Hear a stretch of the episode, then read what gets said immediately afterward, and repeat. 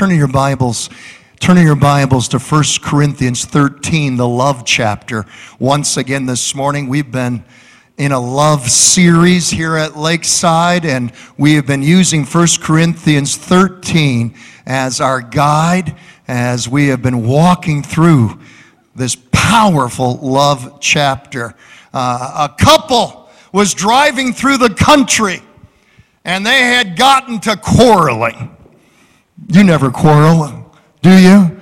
With your mate, your spouse, your loved one, huh? You don't argue. You don't. Becky and I, Becky and I, thank God, we've never ever had a fight. We never fight. We just have intense fellowship.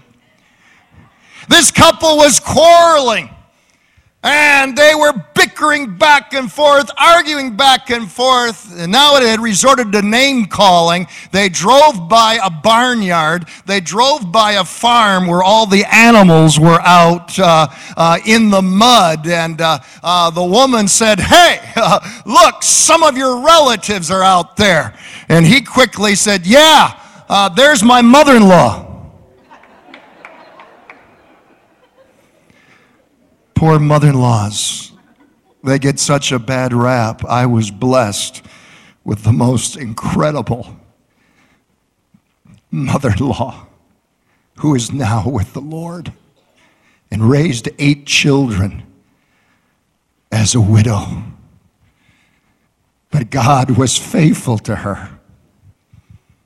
She served the Lord and raised all eight children all living for Jesus to this day.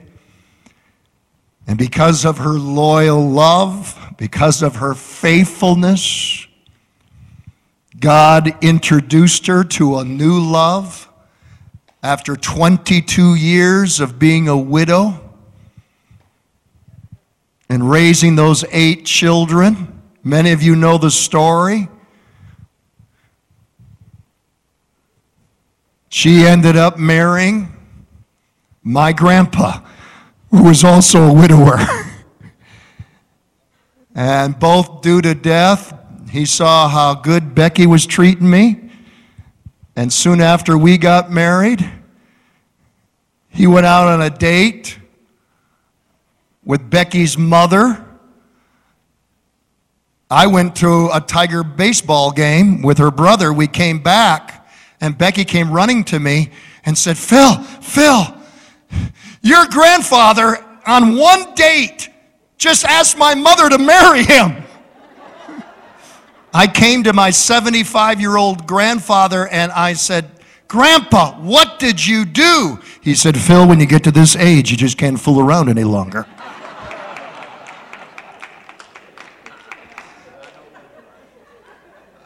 My Bible and your Bible says that 3,000 years ago, two women, two women, two women, one a mother in law, was walking a lonely, dusty road from the nation of Moab around the top of the Dead Sea to make it back to the promised land, to the town of Bethlehem.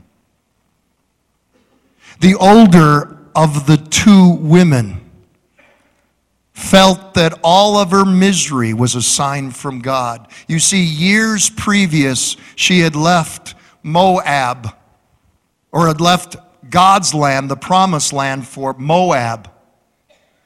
She had left Israel full. She's now returning empty. She had left married. She's now returning a widow. She had left with two sons. She's now returning motherless. She had left with the name Naomi, which means pleasant. She's now returning with the name Mara, which means bitter. She started her journey with her two daughter in laws. But now one has left and returned home, and she's left with only one other daughter in law, and she's wondering when that daughter in law is going to leave. What's that daughter in law's name? But Ruth replied, Don't ask me to leave you and turn back. I have repeated this verse at more weddings than I can count. Wherever you go, I will go. Wherever you live, I will live. Your people will be my people, and your God will be my God. Wherever you die, I will die, and there I will be buried. May the Lord punish me severely if I allow anything but death to separate us. You know, God's word describes love as a many faceted diamond. There's many dimensions to love. Ruth portrays one of those facets loyal love. Loyal love. That's where we're going this morning. Look with me again at 1 Corinthians 13. Love is very patient and kind, never jealous or envious never boastful or proud, never haughty or selfish or rude. Love does not demand its own way. It's not irritable or touchy.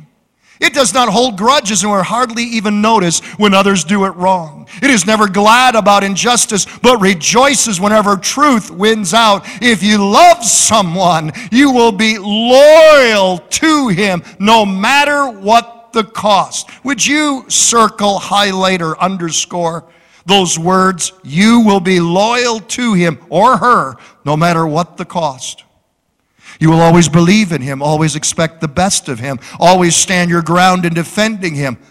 Look at verse 8, underline that too. Love never fails. The Lord has laid a message on your pastor's heart. Your pastor comes to you very concerned about marriages in this church.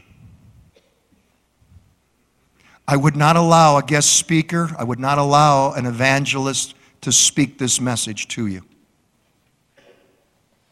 God has called me, God has appointed me to be your pastor, and I love you desperately.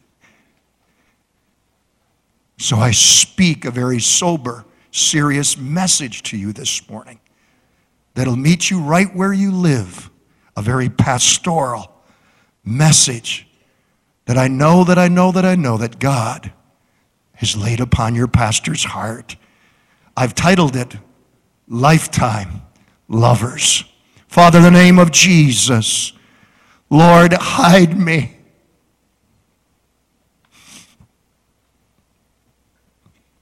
Behind your glory.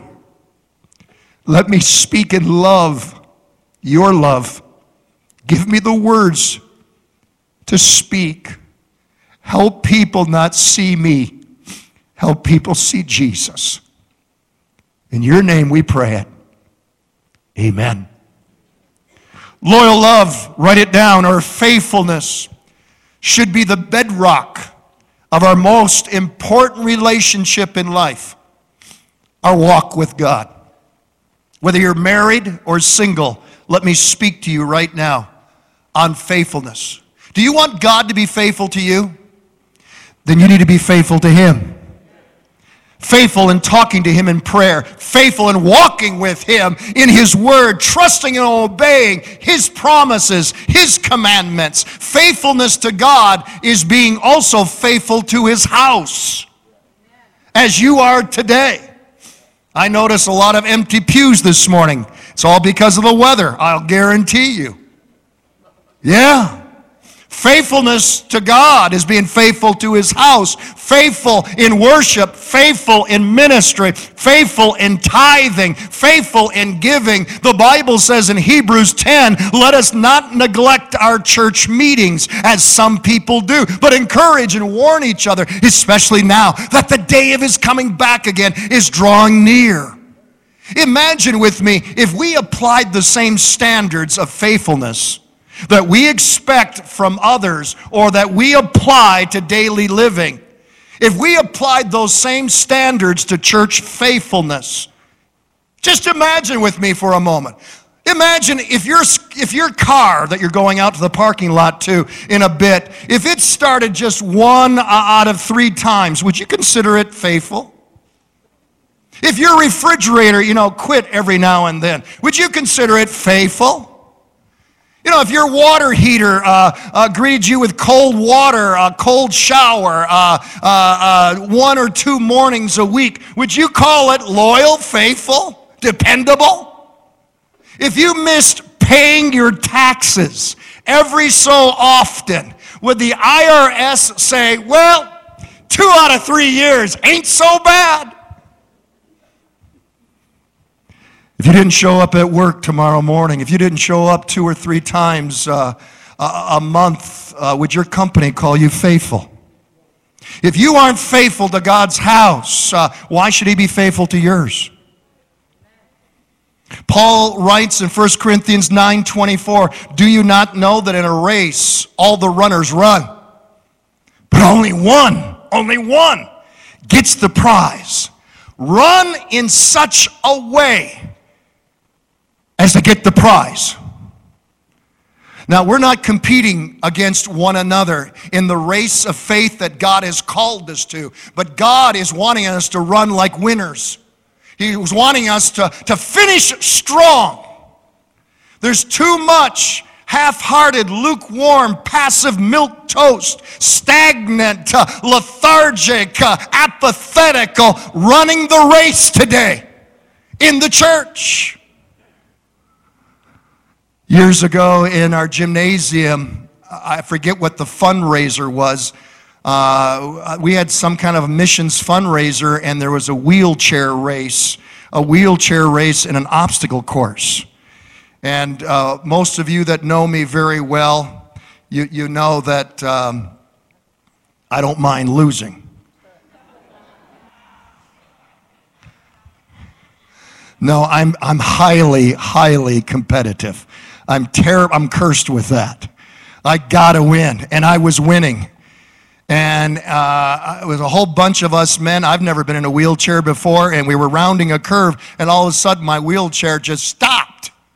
I wasn't budging, it wasn't moving, I couldn't figure it out. And then I got angry, and I stood up to pick it up to throw it across the finish line. And then I realized Mike Laws, who was behind me, I don't know if Mike's here this morning, but Mike Laws, who was behind me, had reached out and grabbed the brake on a. I never knew wheelchairs had brakes. And pulled the brake, and that thing just wasn't going. How are you running the race that God has set before you? Each of us have been called to a particular course to run, a particular ministry, a particular destiny. God has appointed, God has called, God has destined you and I to run a race of faith. For some, like me, it's pastoring, it's ministering. For you, it's to be a soul winner at your factory. For you, it's to be a father. For you, it's to be a wife. For you, what has God called you to? How are you running the race that God has set before you? Our race of faithfulness is not won by half heartedness or compromise. Just ask Adam and Eve who walked with God and then tossed it aside for a piece of fruit. Just ask Samson who knew the Holy Spirit of God. He knew the empowering of the Holy Spirit. He performed incredible miracle feats of strength. And then he lost out with God in the lap of Delilah. Just ask Judas. Judas was there when the blind were healed and could see. Judas was there when the lame, the crippled uh, were healed and they could walk. Judas was there when the dead were raised back to life once again. Yet Judas chose to turn his back on Jesus, his only Savior, his only Lord. Don't tell me that compromise can't happen. Don't tell me once saved, always saved. That's the most damnable doctrine that's being espoused out there today, and it's leading more souls to hell than any other doctrine. I've seen you when you had it, and I've seen you when you don't. My Bible, Paul the Apostle, if there was a chance of once saved, always saved, eternal security, why would he say, Run the race that is set before you, fight the good fight? Finish strong. Why would he say that? Why would he say that? The church has never before. The church has never before needs passion. I'm not talking about the perfume called passion. We need a Holy Ghost passion for praise and ministry and faithfulness and, and, and witnessing as never before to press into the presence of our Almighty God. Write it down with me. Faithfulness, loyal love, being a lifetime lover is the number one aspect of marriage God's word emphasizes. Husband and wife were quarreling. He finally got upset, got angry. He shouted at her, If it wasn't for my money, those nice clothes that you wear wouldn't be here. If it wasn't for my money, that nice set of wheels that you drive wouldn't be here. If it wasn't for my money, this nice house wouldn't be here. She looked at him and said, If it wasn't for your money, I wouldn't be here.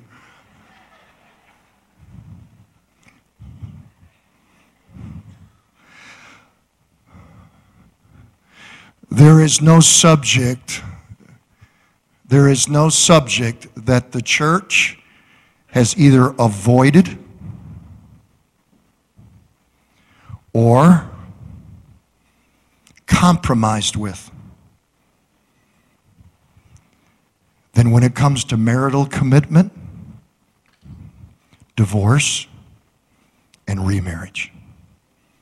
Let's embark upon that right now. I'm not going to give you a lesson from philosophy or psychology. I'm not going to give you personal opinion. My moral and my holy spiritual compass is the Word of God. Matthew 19, verse 3. Some Pharisees, the Pharisees, you can write a note, were the super spiritual, holy Joe crowd of Jesus' day legalists. They came to him to test him, to put Jesus in a corner. They asked, Is it lawful for a man to divorce his wife for any and every reason? Listen to Jesus' answer. Jesus said, Haven't you read that at the beginning the Creator made them male and female? He didn't make them Caitlyn Jenner. No gender bending here. He made them male and female. And said, For this reason, a man will leave his father and mother and be united. Circle the word united. It's a key word in that passage. And be united to his wife, and the two will become one flesh. So they are no longer two, but one flesh. Therefore, what God has joined together, circle the word joined, let no one separate. Jesus reminds us that God's original intention, God's original plan, His design for marriage has always, always, always been permanence, always been commitment, always been lifetime lovers. That word united and that word joined that you circle means stuck like glue. Interview any of our mid marriages here at Lakeside that came on the mid married retreat that Becky and I hosted this summer out at our cottage. We had about 30 mid marrieds at our cottage this summer in a very intimate weekend marriage retreat. And Pastor tries to be creative. And I don't want to just teach all the time. I want them to enjoy and experience active participation experiences. I have found that if the student is doing something while I'm saying something, they will remember it forever. And our poor mid marrieds, if you would ask them what's the number one thing you remember from Pastor and Becky's mid marriage retreat, they'll look at you painfully and say, stuck together like glue. What is that all about, preacher? Well, I got this great creative idea that while I was teaching that this Hebrew word and the Greek word literally means, you know, united, joined, stuck together like glue. I thought while I would teach that, I would have the guys uh, put glue in between their fingers. And then the wife hold it together. And I thought, you know, Elmer's white glue, that's too sissified. They need super glue. I forgot how powerful. Now, I've, I've gotten super glue on my fingers and then I just peel it off later. You should have heard some of those men. Talk about a bunch of wimps. I thought there were some guys crying out there. And I'll never do it again. I'll never, eh, you know, some things work, some things don't. I'll never ever do it again. But let me tell you, those married couples will remember it for the rest of their life. Stuck together like glue. What is God teaching us? What is the Bible teaching us there? When those fingers are separated, it hurts, it's painful. God is not condemning. Don't misconstrue or be confused that when the warnings of Scripture about divorce are replete within God's Word, do not confuse that with the aspect that God is unhappy, God is angry, God is condemning the divorcee. God knows the pain of the ripping. God knows the pain of breaking asunder what God has joined together. The pain that it brings hearts, the heartbreak, the pain, the tragedy that it brings children, adult children, and children's children. You see, our culture today views marriage with an escape clause.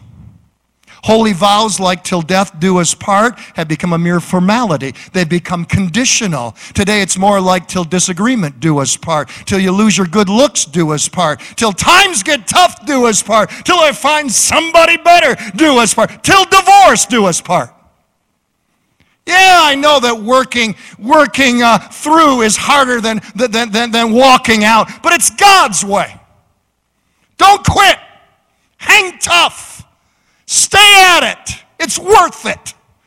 It's worth it for your children. It's worth it for your children's children. It's worth it for your church. It's worth it for the kingdom of God. It's worth it for God. Choose to remove the big D word from your vocabulary and from your thinking. Make a vow. And if you haven't done so already, do it today with your spouse. Make a vow to never think divorce or talk divorce or use it as leverage or use it as a threatening uh, word within your vocabulary. View it as the dirtiest word in the English language. Why? Because divorce is the death of a relationship. Divorce can be the death of a family. When you're thinking and talking divorce, you're thinking and talking death. If you're using the word divorce as a weapon, in the name of Jesus, stop it. The sooner you stop thinking and talking divorce, the sooner you'll develop a relationship an avenue through which God can work and bring the miracle, the sooner you'll bring love and trust within your home.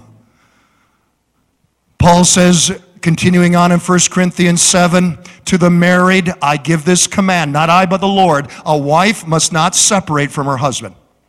But if she does, she must remain unmarried or else be reconciled to her husband.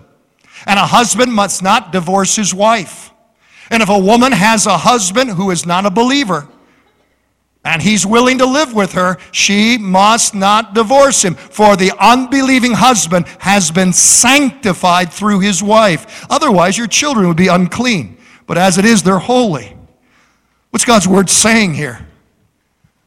He's saying, remain committed to your vows against all, vow, all, all obstacles, against all hindrances.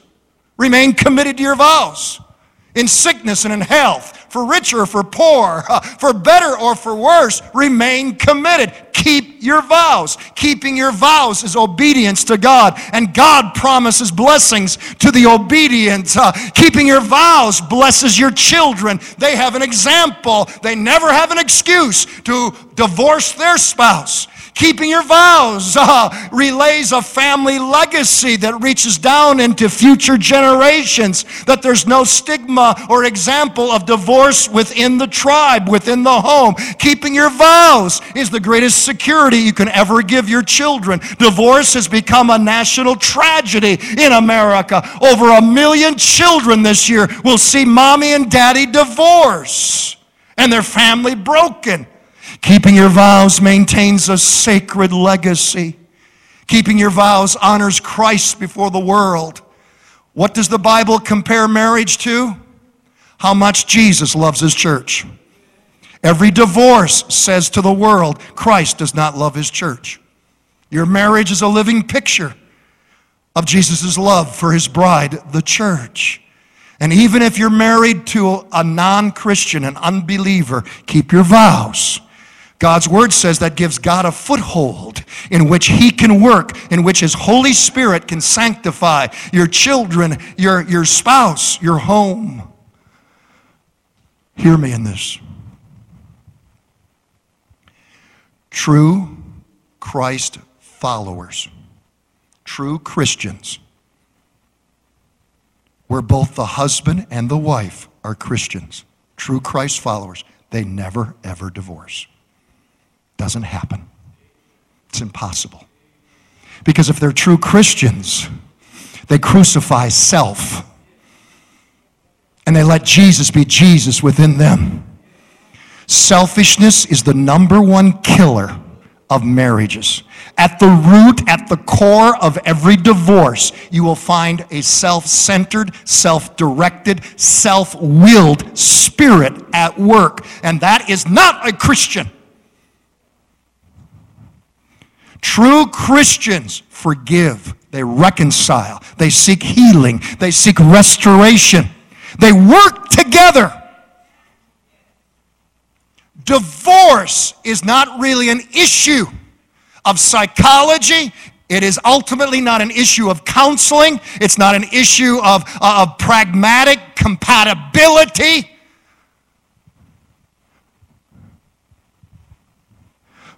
True marriage is an issue. And where there's divorce, it's a true issue that smacks at the spiritual. If you want to heal your marriage, surrender to Jesus, submit to Jesus, get a brand new passion for Jesus, press into the presence of the Lord the number one answer for restoring your marriage. I thank God for counseling. I thank God for books. I thank God for videos and all the media that we have today, all the experts we have today, all the answers we have today. But if you want to really heal and restore your marriage, come back to Jesus. Surrender to Jesus. Let Jesus be Jesus in you. No longer you, but Him. And you'll see resurrection power flow through your marriage and flow through your home. For without Him, we can do nothing, but with Him, all things are possible to them that believe. At heart, it's a spiritual issue. Though God's plan for marriage has always been commitment, the church is often confronted with the issues of divorce and remarriage. Let me speak on divorce and remarriage right now. What does God's word say about divorce and remarriage? There's hardly any issue that's addressed in the church today that can be in a context of deep extremes. On one hand, you'll come to churches that are so adamant against divorce there is no room for any divorce. There is never any room for remarriage. And divorcees are made to feel like second class citizens. And they're relegated to the backside of the church, if allowed at all to be in the church. They're condemned. They're made to feel guilty. And I'm here to tell you that is not God's word. That is not the heart of God. On the other hand, you can go to churches on the other extreme, and they've become so loose, so footloose with the teachings of God's holy word. And divorce has become so prevalent in that body of Christ, they've taken the attitude if you can't beat them, join them. How, anybody can divorce. I mean, if you're sitting in the pew and you look across the aisle and Sister Jones looks a lot better than Mrs. Smith that you're married to, hey, try it, you'll like it. And I want you to know that is not the heart of God. It's not God's word. Hardly an issue with more extremes. Let's heed the word of the Lord. What does God say? 1 Corinthians 7, verse 15. But if the unbeliever, talking about the spouse, leaves, let it be so. The brother or the sister is not bound in such circumstances. God, this is a key principle in divorce and remarriage. God has called us to live in peace. How do you know, wife, whether you will save your husband? Or how do you know, husband, whether you will save your wife? I hope that you see from the teachings of Jesus, the teachings of the Apostle Paul, I hope you can see that God's word reveals that the marital covenant can be nullified and made void. What was the circumstance that Jesus cited for divorce? What was the only reason for divorce that Jesus cited? Help me out. Adultery. Very good. What was the, it's called the Pauline privilege. What is the reason for divorce that the Apostle Paul cites? See, this is where you're, you're drawing a blank. He's, I got it spelled out on the screen for you there. Abandonment, desertion, desertion. Yeah. But does adultery and desertion have to automatically end a marriage? Does adultery and desertion automatically put the death knell to a marriage? No. Praise God that we can be grace givers. Thank God that we can move in forgiveness, the power of mercy, the power of love, the power of reconciliation. Hallelujah. With the Lord's help, uh, you can heal and restore your marriage.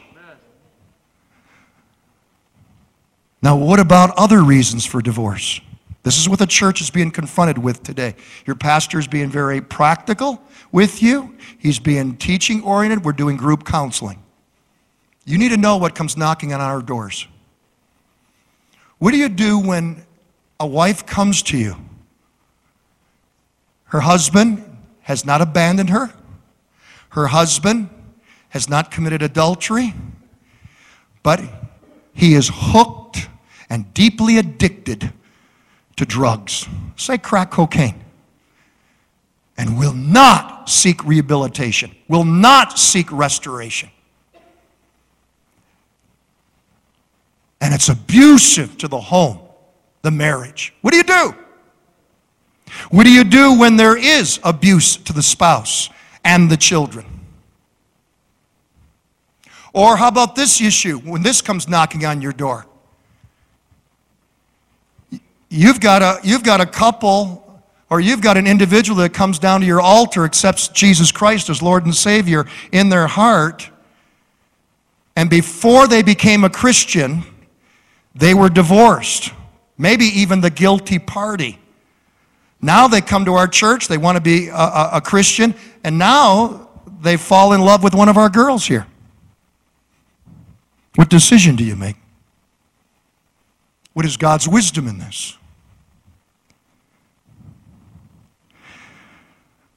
1 Corinthians 7, verse 15. Again, look on the screen. The brother or the sister is not bound in such circumstances. God has called us to live in peace when repeated attempts at marital restoration have failed, and since divorce is allowed in Scripture for the innocent spouse for the issues of adultery and desertion, surely God would not force a family to be subjected to habitual abuse, habitual incest. Surely divorce would be allowed since divorce nullifies the marital covenant, since Paul says in verse 9, it's better to marry than to burn with passion, a remarriage, in my perspective upon my study of Holy Writ, can be elected by those that are deemed innocent victims. And if the divorce occurred before a person became born again and reconciliation with their former spouse is not possible, especially if that former spouse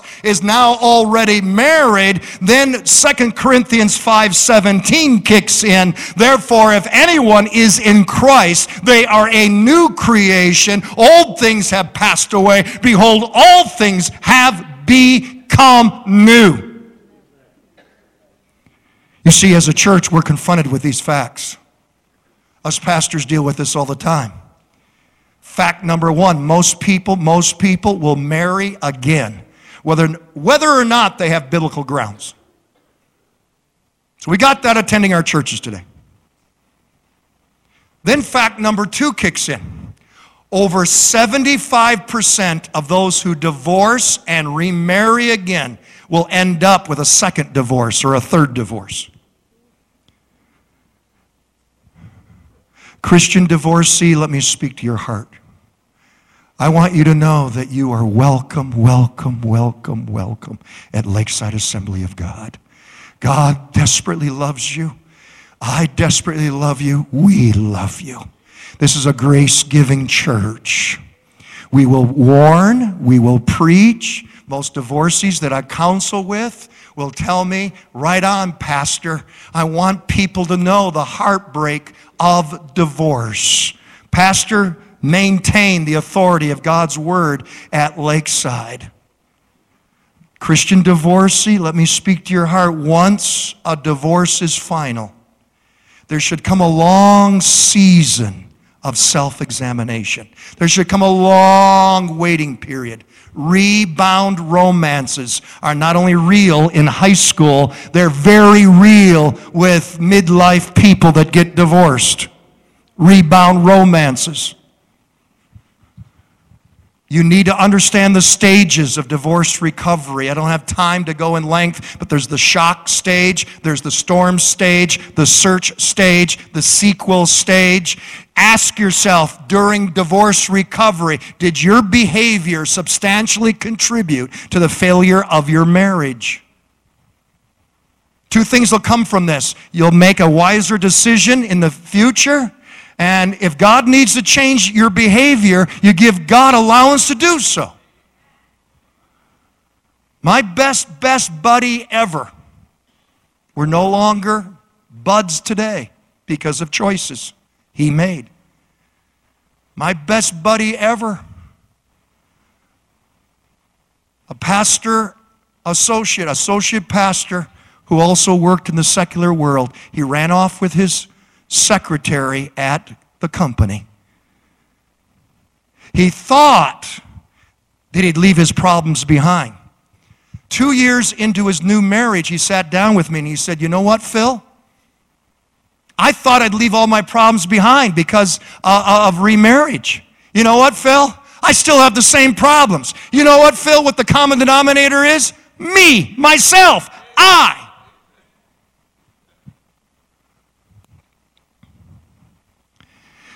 Marriage cannot make you 100% happy. Marriage cannot make you 100% satisfied. If you are marrying to find the perfect person, to be perfectly satisfied, you're going to have a major letdown. Married couples out there have discovered they haven't married the perfect person, and they ain't perfect either. There's only one that perfectly satisfies. There's only one that's 100% perfect. Fall in love with him. He'll never let you down. He'll never leave you. He'll never forsake you. You can count on him. He is faithful. Only Jesus can satisfy your soul. You'll remember that, you'll enter the next marriage as a giver and not a taker because there's only one thing that's worse than, than, than not being married. What's the one thing that's, that's, that's worse than, than being single? What's the one thing that's worse than being single? What's the one thing worse than not being married? Marrying the wrong person. Marrying the wrong person. Okay, let's, let's go quick now. When faithful Ruth, Ruth comes back with Naomi to Israel when faithful Ruth came penniless to Israel out of all the barley fields that she could find food in gleaning from. Where did God direct her?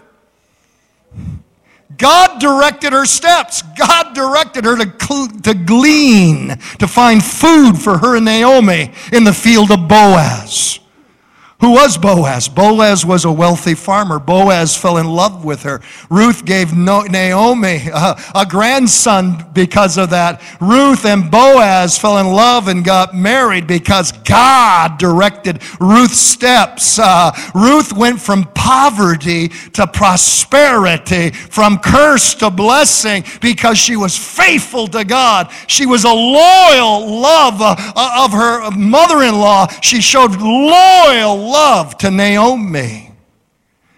Write it down. Will you show loyal love to your spouse? God promises to bless the faithful. God promises to bless marital lifetime lovers. I got to warn you about something. If you remain committed to your marriage, if you remain faithful to your spouse, I got to warn you, there's some things you're going to miss out on. You're going to miss out on the pain and the heartbreak of divorce. You're going to miss out on the wranglings over visitation and custody rights. You'll miss out on somebody, hearing somebody else being called daddy or mommy by your children. You'll miss dinners alone and lonely, terrible nights. But if you'll keep your vows, if you'll determine to keep loving one another, if you'll remain best friends uh, who look at one another and say, I want to grow old with you. You're going to experience a home full of peace. Uh, you'll create happy memories. You'll hand down a legacy of loyal love to your children and your kids' kids. You'll experience the joy of embracing a love that is tested and tempered like steel. You'll have memories that'll last a lifetime. For a marriage is far more than a legal contract, a marriage is a spiritual covenant. God was at your wedding, He was the unseen witness. He was the unseen guest. He was the unseen marrying pastor. What God has joined together, let no one put asunder. Faithful followers of Christ are marathon runners in the race of faith and not sprinters. Let me speak to everyone now, married or not married. Hebrews 12, 1. Let us throw off everything that hinders and the sin that so easily entangles, and let us run with perseverance the race marked out for us. What's the difference between a sprinter and a marathon runner? A sprinter puts on a burst of speed and then is spent, burned out. A marathon runner keeps putting one foot in front of the other. A marathon runner keeps running despite the fact that every muscle in his or her body is crying, Stop. Uh, they're still going. Uh, they're still going. Uh, they're still going. They're going to finish strong. And that's how Jesus wants you and I to be Christian, to keep running the race that's been set before you. Be a Timex, Timex Christian. I'm going to date myself now. How many remember when they take the Timex watch in the TV commercial, the black and white TV commercial, and the elephant would lift up its leg, and the Timex watch would be put down there, and the elephant would stop down, and the Timex watch would be lifted up, uh, and the, the, the commentator would say, takes a licking and keeps on ticking. Is that you, Christian? Are you a Timex Christian?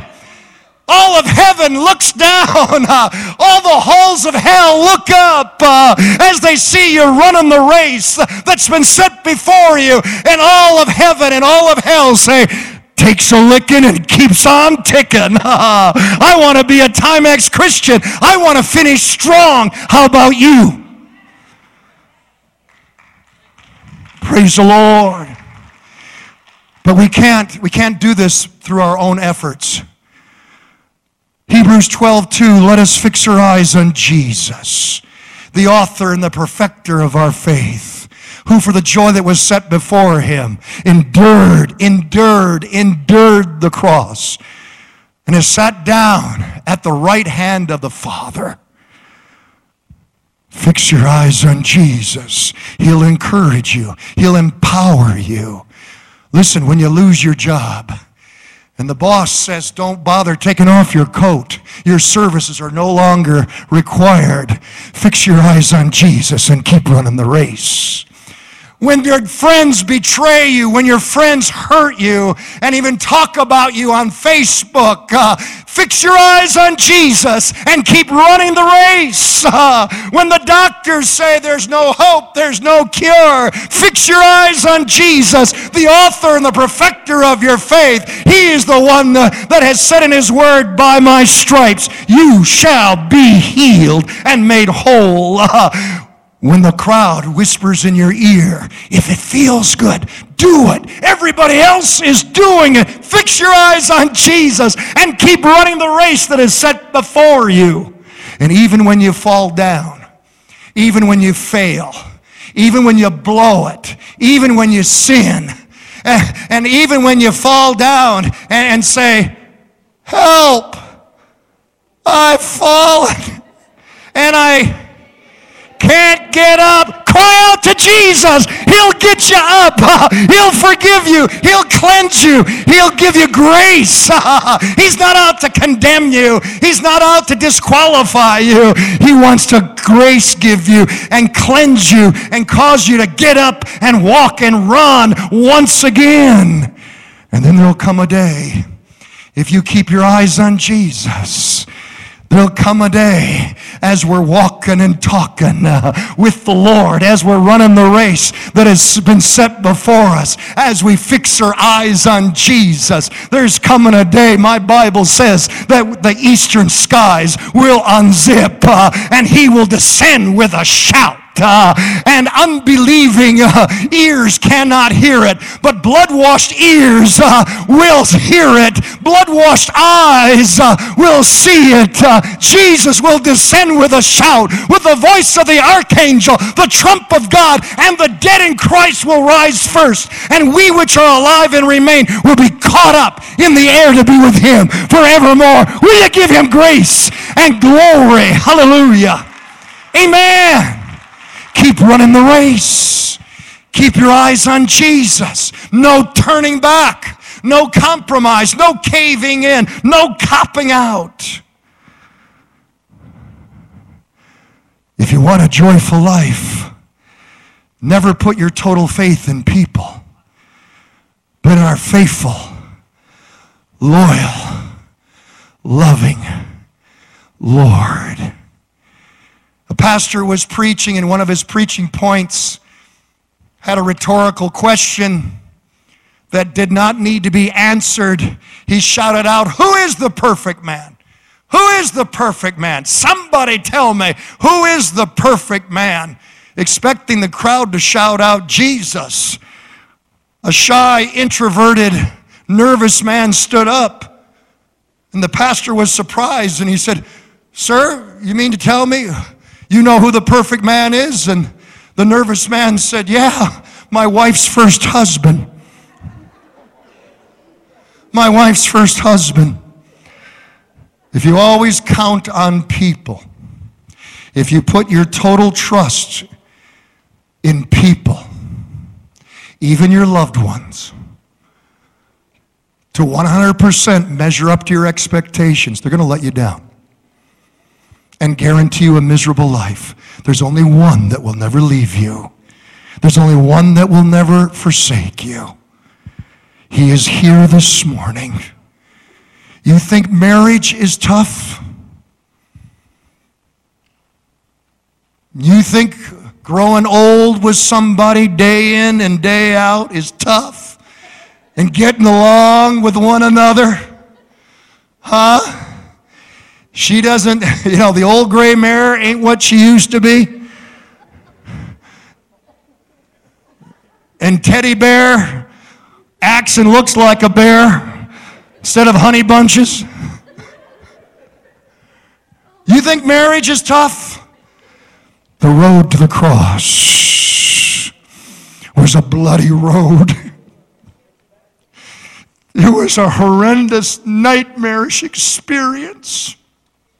They spat on him. They ripped his clothes off.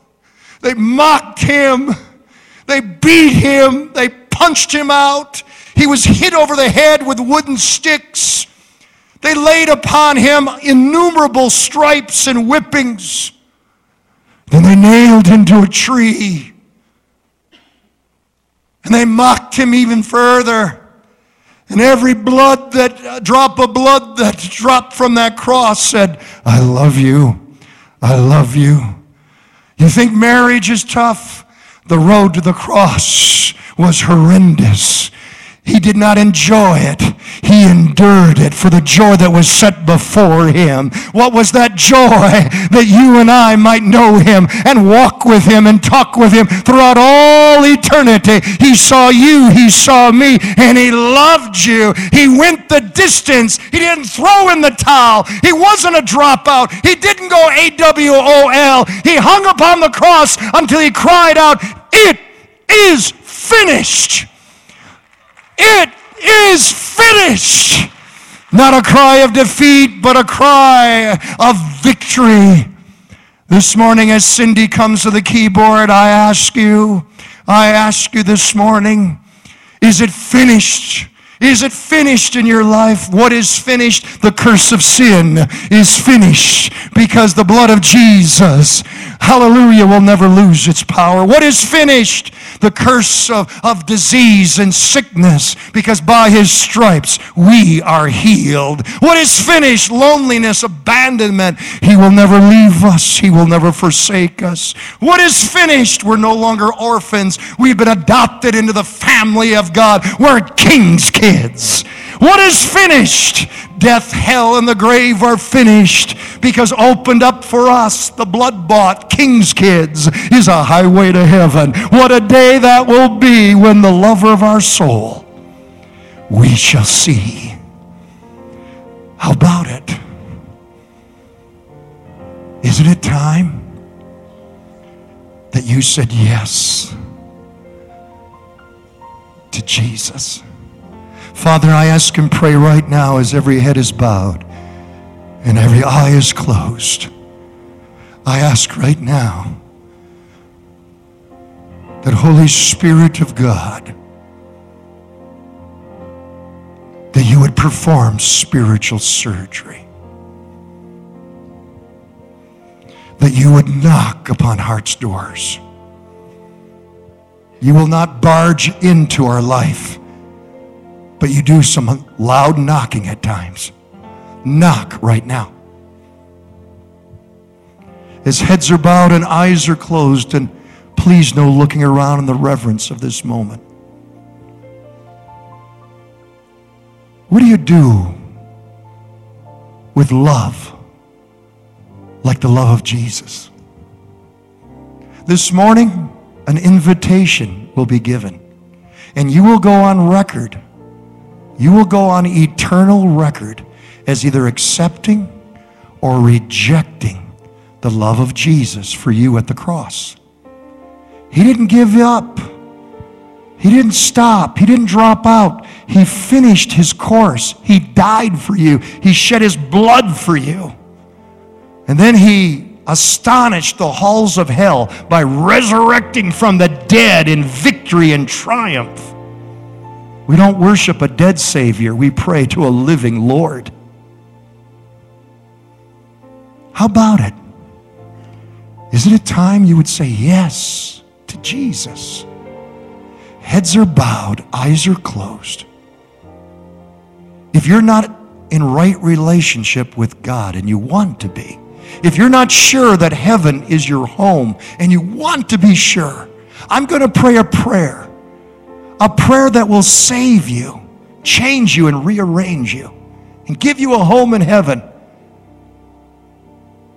I'd like to include you in this prayer. If you want to be included in this prayer, as heads are bowed and eyes are closed, just lift up your hand right now.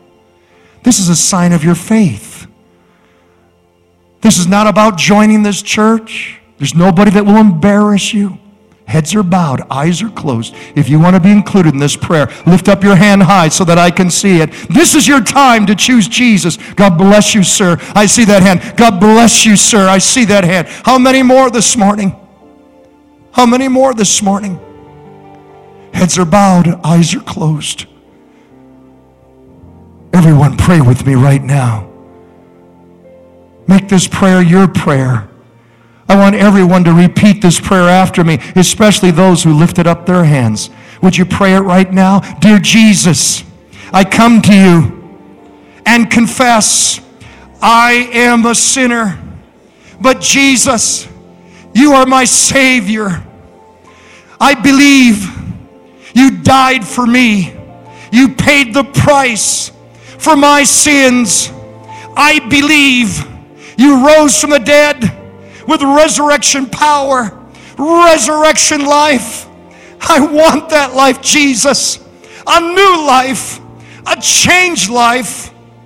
Jesus, I invite you into my heart, into my life. Lord, do some housekeeping, do some cleaning. Make me a brand new person. Thank you, Jesus that I'm born again, that I'm made brand new. I thank you, Jesus, that I am saved. In the name of Jesus, I pray this. Amen.